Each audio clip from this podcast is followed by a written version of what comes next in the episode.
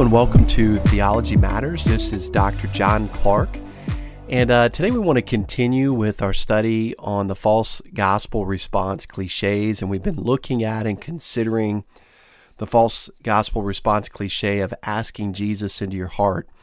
Uh, as we had mentioned before, this is probably by far the most popular uh, false response cliche that's used in our day.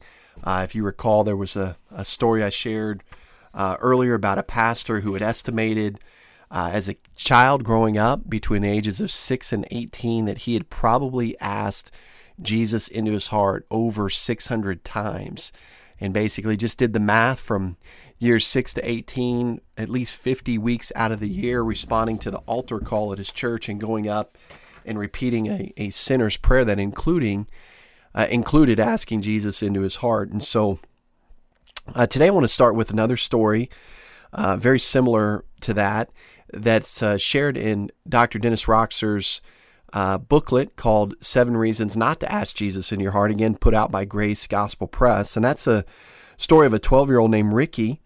Uh, who came forward every week of a youth Bible study during the salvation altar call. He kept on asking Jesus into his heart and was never sure if he had done it right or if Jesus had come in and stayed in. And uh, for many people, that is their experience with this false gospel response cliche. And that's why many people who have asked Jesus into their heart and believe that that's how you're saved have done it more than once. Almost uh, 100% of the people that I've ever talked to have said that uh, when they ask Jesus in their heart that they've done it more than once for fears uh, very similar to Ricky uh, shared in, in Pastor Rokser's article. And um, one of the things that the person speaking to Ricky said was, you know, Ricky, let's go to John 3:16 and let's place your name in John 3:16 and and so he would read through the verse and he said for God so loved Ricky that he gave his only begotten son for Ricky that if Ricky would believe in Jesus Christ Ricky would not perish but Ricky would have eternal life. And um, just making John 3.16 personal there and keeping the biblical response to believe or faith or trust, those are all synonyms for the Greek verb pisteuo, um, keeps the gospel front and center because now when you tell somebody to believe in somebody, the natural follow up question is why? Why him? Why do I need to trust him? Why should I rely upon him for eternal life? Why? And the answer to that question is because Jesus died in your place as your substitute, and God accepted his sacrifice on your behalf. And one of the things, uh, pull in a quote here from Dr. J.B. Hixson uh, from his book, I believe, Getting the Gospel Wrong. He wrote, The saving power resides exclusively not in the act of faith or the attitude of faith or the nature of faith, but in the object of faith. And that's one of the things that when we preach the gospel and the response, the biblical response of faith alone, it keeps the gospel front and center. It keeps the object of our faith front and center. And that's where we want to keep it in our presentation of the gospel. Now, another uh, couple of reasons why we should not ask Jesus into our heart is uh, that it requires no understanding of the gospel to do it. And again, remember, the gospel is, is exactly what we've been sharing that Jesus Christ, the God man, died for our sins and rose again. And do you know that people can ask Jesus into their heart without believing this or even knowing this message? Over the years, uh, in fact, in hundreds of conversations with people, uh, about salvation, it's it's amazing to note that many who have asked Jesus Christ into their hearts do not even mention Christ or His work. In, in fact, many of these people go on to describe how good works are necessary either to get saved or to stay saved. And there's hundreds of people I've talked to over the years, either at a at a county fair or on an airplane, who have given this as a false response cliche. And then as I go on and probe deeper, they are trusting also uh, in some level of works to get them into heaven. In fact, they never even bring up the fact that Jesus died for their sins and rose again. The only time they talk about Jesus is when they they specifically say they asked Jesus into their heart, but that's all that they they speak about. And, you know, we've looked at this again, but it's but it's good to I think repeat. There's there's a difference. There's quite a difference between asking Jesus into your heart and knowing that you're saved because Jesus Christ died for your sins and rose again, and that you've simply trusted in His work to save you. In fact, as mentioned, if, if we give the proper biblical response of believe on the Lord Jesus Christ, again, the natural follow up question is why? Why Jesus Christ? And implied is something which you must rely upon. That's the gospel message, and Jesus himself is the one who accomplished that. Another reason why we shouldn't ask Jesus into our heart is it either results in no assurance of salvation or it brings a false assurance to many people. In fact, the reason for that is it confuses the means of salvation with the results of salvation. And, and what I mean by that is this Jesus Christ comes into a person's heart when they put their faith in Christ alone and his finished work, not when they ask him to.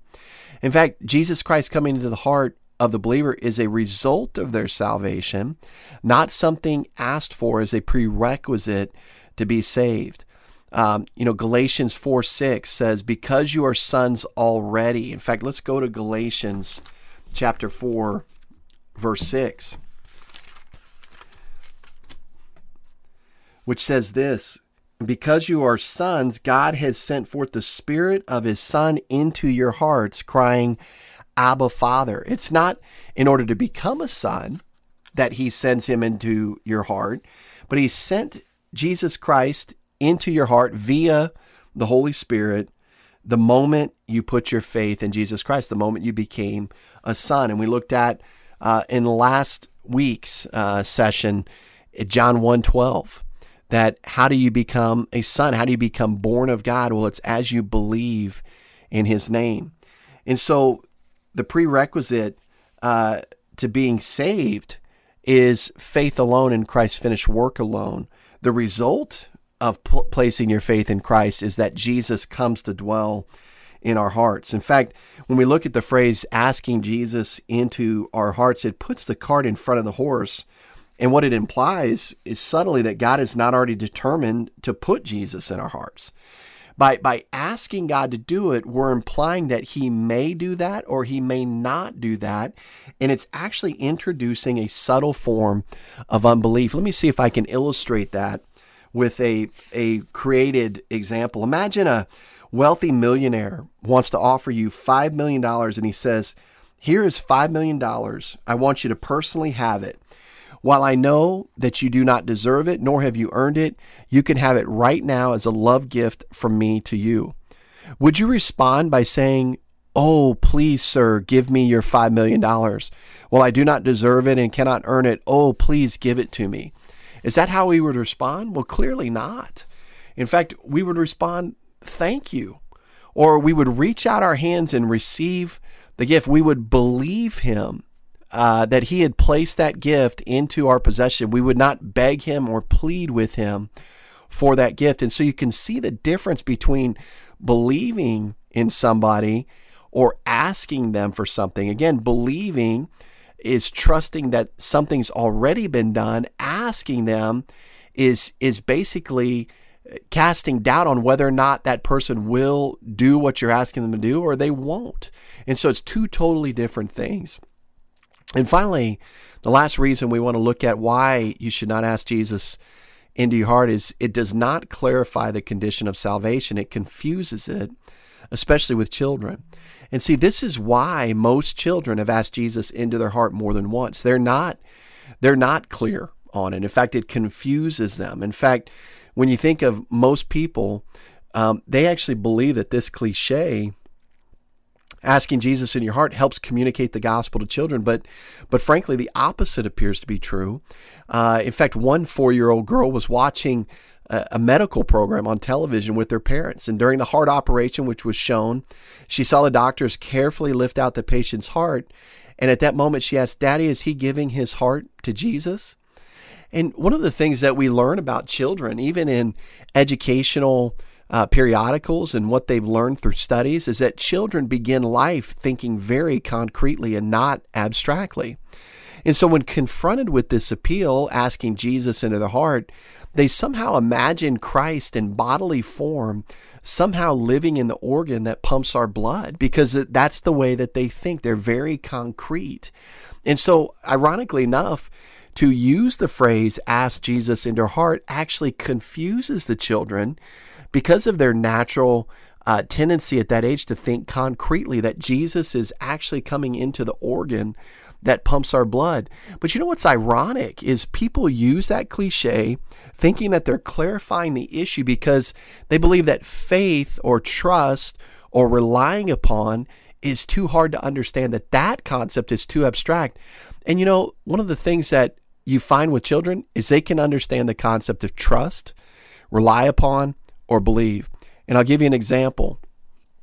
If I were uh, in a house with my family and the house caught on fire in the middle of the night and as I scrambled to get everybody out of the out of the fire I thought I had everybody and then I looked up and my 4-year-old daughter was at her bedroom window with smoke pouring out of her window and she is up there and there's no way I can go back in I would tell her say you just jump down jump out of the window and daddy will catch you and if she said, Look, Dad, I'm scared. I, I don't want to jump out of the window. It's two stories up. And I may hurt myself. I may break my leg. But if I said, Jump out of the window, trust me, I'll catch you. Trust that Dad will catch you. You can rely upon me. If you'll just jump, I'll catch you. Trust me. Believe in me. Rely upon me.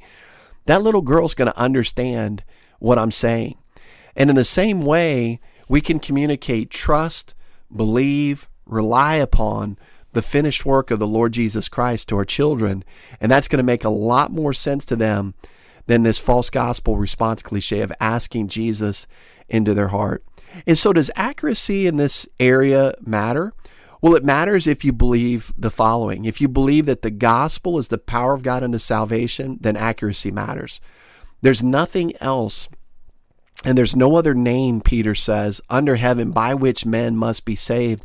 And so, if we want to keep the gospel message accurate, it, it does, or uh, clear, we, it does matter what we teach it to be. And so, accuracy does matter if we believe that the gospel is the power of God to salvation.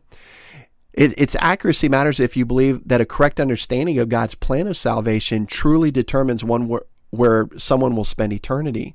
Now, if you don't believe that, if it's no big deal or uh, God's just going to grade on the curve or ah, he's just going to, you know, whoever's sincere makes it, um, then accuracy doesn't matter. But if you believe that the Bible was designed to communicate a clear message that's designed to be communicated to others, then we will believe that accuracy matters and we'll, we'll take this to heart.